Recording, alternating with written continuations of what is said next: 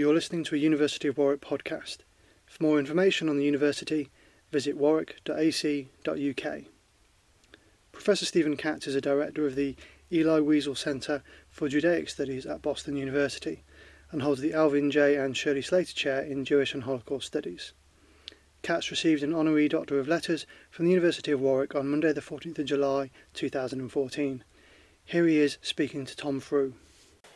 Uh, Professor Steven Katz, welcome to the University of Warwick and congratulations today on your Doctor of Letters. Well, it's very nice to be here. It's a very nice honor for the university to bestow on us. And so, altogether, we're proud and happy to be in Warwick. Thank you so much. It's a pleasure to have you here.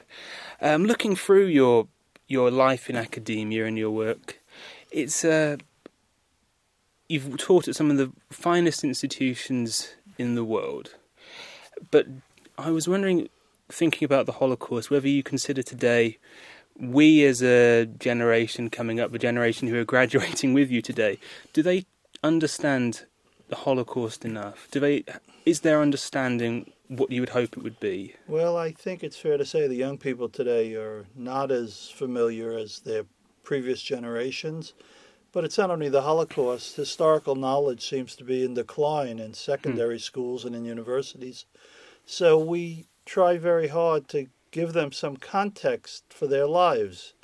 And the Holocaust, even though it now it's be 70 years, ended 70 years ago, 1945, was such a watershed event that it has defined the subsequent 70 years. Mm. Uh, hmm. you see that, for example, in uh, both the violence that takes place, which tries to replicate the Holocaust, and you see that in some of the very kind and generous efforts that are made in terms of human rights, dealing with refugees, the right to interfere by the United Nations, various kinds of legislation. So it's cut both ways, but it's obviously still a living issue for our time.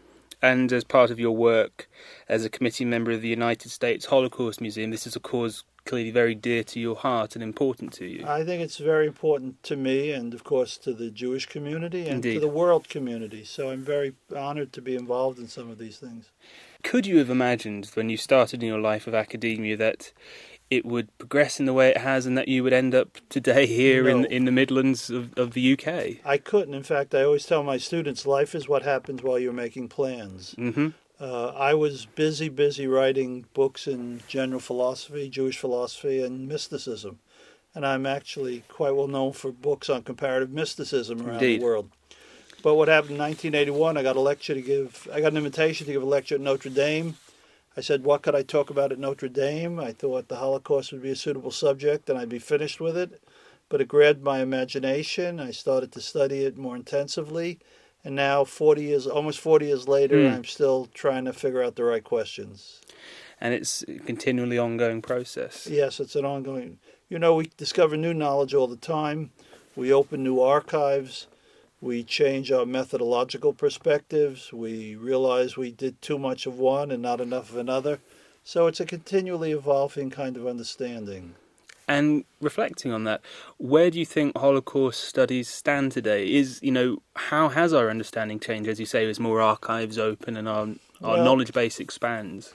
I think today, first of all, we have a much clearer picture of the whole scheme of things. That is to say, not only of Nazi Germany, but of its collaborators in Slovakia or in Bulgaria, uh, we understand also much more about the dynamics of local populations.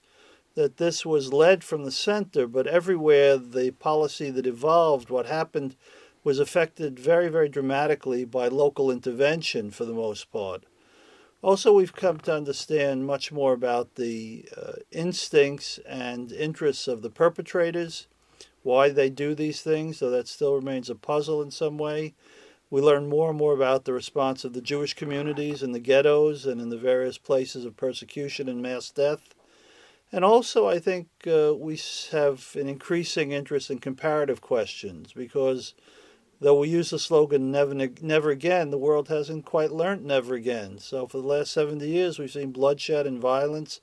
And even today, we have Syria where 200,000 people have been murdered, in the Central African Republic, and South Sudan and uh, the continued persecution of tribal peoples in South America. So the question of genocide, the question of Holocaust, the question of mass death, of governmental action is very much with us. It seems from what you're saying that the expanding knowledge base, as you say, of our, our, greater knowledge of the Holocaust and so on, is actually relating to your earlier work regarding philosophy. It's you know, the more we learn, the more philosophical questions and the more insight it provides to that. I think that's a fair way to put it, a very intelligent way to put it. What makes my work a little unusual and why people read it, I think, is because I don't just write historical uh, reviews, research. I try to reflect philosophically on the kinds of events that I'm studying. Hmm. So, whereas historians, for the most part, are interested in what happened, for example, the greatest historian of the Holocaust, named Raoul Hilberg, always wanted to know what happened, and he was deeply mired in German texts. But I also am very interested, even more interested in the question of why it happened. Hmm. Why do people act the way they do? Why did governments become complicit? Why did the Nazi state fall into this extraordinary racial fantasia? Why did the uh, Western governments not interfere more directly? Why did the Vatican uh, largely keep silent? So, those are the kinds of questions that I think at this point, after many years of research, when we have a clearer picture of the facts on the ground, we can begin to investigate with some kind of intelligence. It certainly says something that 70 years on from the liberation of Auschwitz and Birkenau that we're still as a as a people, as a world community, still trying to grasp this whole situation. That it's still somehow out of our understanding to an extent. I think that's true. I think the magnitude of it and the nature of the event was such that it challenged all of our assumptions, not only about governmental action, but about human nature itself. How could human beings who are your neighbor one day turn around the next day and march you off to a train to a death camp? How could people steal the property of their neighbors when they'd sworn that they would keep it safe? How could people shoot a million children, murder a million children? That's a deep question. How do you murder a million children every day? You mm. get up and you put them in gas chambers and you shoot them with bullets behind their ear that's a question that raises every conceivable ethical and normative and descriptive questions in the social sciences, the anthropological sciences. Also, it asks about how groups act, that is, say, how states act, what makes them resist, what makes them complicit. So, all the big questions ethical, political, theological, philosophical, have to be examined again, I would think, in the light of Auschwitz. It's a very mm. complex process.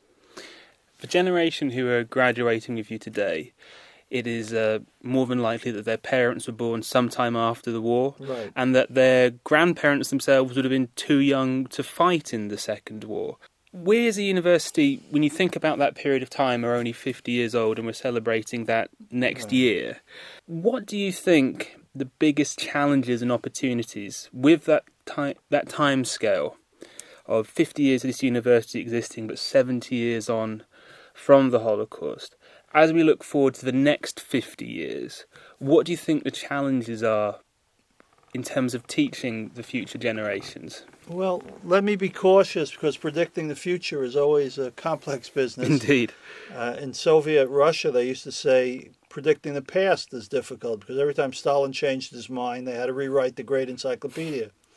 So I'll be cautious, but I'll say this. First of all, I just came from a conference in Jerusalem where there were 450 people from 50 countries.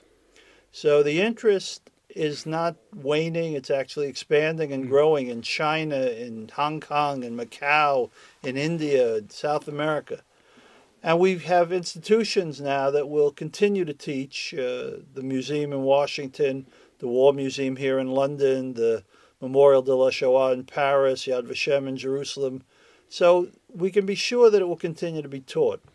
I think what I hope will happen is that universities will increasingly understand that it's necessary for them to look after the liberal culture that they've inherited. Hmm. And that universities are crucial to protecting the social order and that it was the corruption of German universities, which was one of the most important failures of that society that allowed Hitler to come to power, and the rise of Nazism in the university among the students. So I would think that Western society is grappling with that issue. And from my own sense, I think the universities are trying to create centers for the study of new moral issues, new old moral issues, for new old political questions. Uh, here in Britain, for example, the University of London has a very active program in Holocaust education. Uh, the Prime Minister, Cameron, is now trying to think about what a suitable monument would be uh, in Britain. And I advised that committee that it shouldn't be a building, but it should be fellowships and studentships and things that are living and will bring young people into the picture from generation to generation. So I think the challenge for universities is to continue to work at creating liberal environments and that they mustn't be altogether indifferent to moral questions. They mustn't become technocratic institutions that are interested only in producing bolts and nuts or engineers and computer scientists who never ask, is this the right thing to do? Is this something society should be supporting? Or is this something society should be uh, adverse to? So I'd say that's the challenge going forward. And thinking about those people graduating today, what pieces of wisdom, what piece of wisdom would you leave them with as they go forward into their careers? Well, that's a difficult question. I think I would say to the young people today to be vigilant and to be thoughtful, to be self reflective. Much of what happens uh, in our lives and much of what happens in the public arena happens because we're indifferent, because we would take the easy path and be bystanders. And I think the key issue is that all of us understand that every day moral decisions fall to us out of the blue. We don't expect them. We put ourselves, we find ourselves, not we put ourselves, but we find ourselves in complicated situations that require our concern and that we take responsibility. I think the most important thing for every individual and for every social group and for every society is to take responsibility. And the young people today will define the next 50 or 75 years of our society. And what I would hope is that when they're confronted with evil, which they will be, when they're confronted with uh, mischief, when they're confronted with all kinds of crimes, high crimes and low crimes, when they see prejudice, when they see stereotype, when they see violence, they will have the courage to say, This is something I need to be engaged in. This is my responsibility. And they will therefore act, not be uh, bystanders, happened all too much in the past. Professor Steven Katz, thank you very much for your time and congratulations again on your degree today. Thank you.